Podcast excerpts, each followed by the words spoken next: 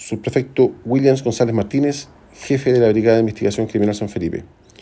Producto de un operativo llevado a cabo por detectives de esta unidad policial, permitió la detención de cinco personas dedicadas a la comercialización de sustancias ilícitas en pequeñas cantidades en la comuna de Santa María.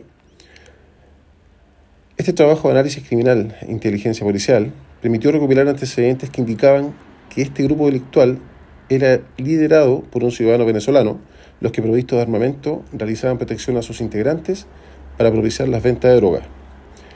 Fuentes asociadas a esta investigación indicaron que la banda delictual conocida como los venezolanos mantenían una disputa territorial con otra agrupación dedicada al narcotráfico, motivo que habría provocado diversos enfrentamientos con armas de fuego, los que tenían atemorizados a los habitantes de la zona.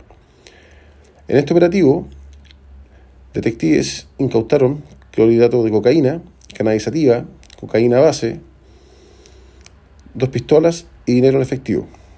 Los detenidos por instrucción del fiscal pasan a disposición del juzgado de garantía de San Felipe.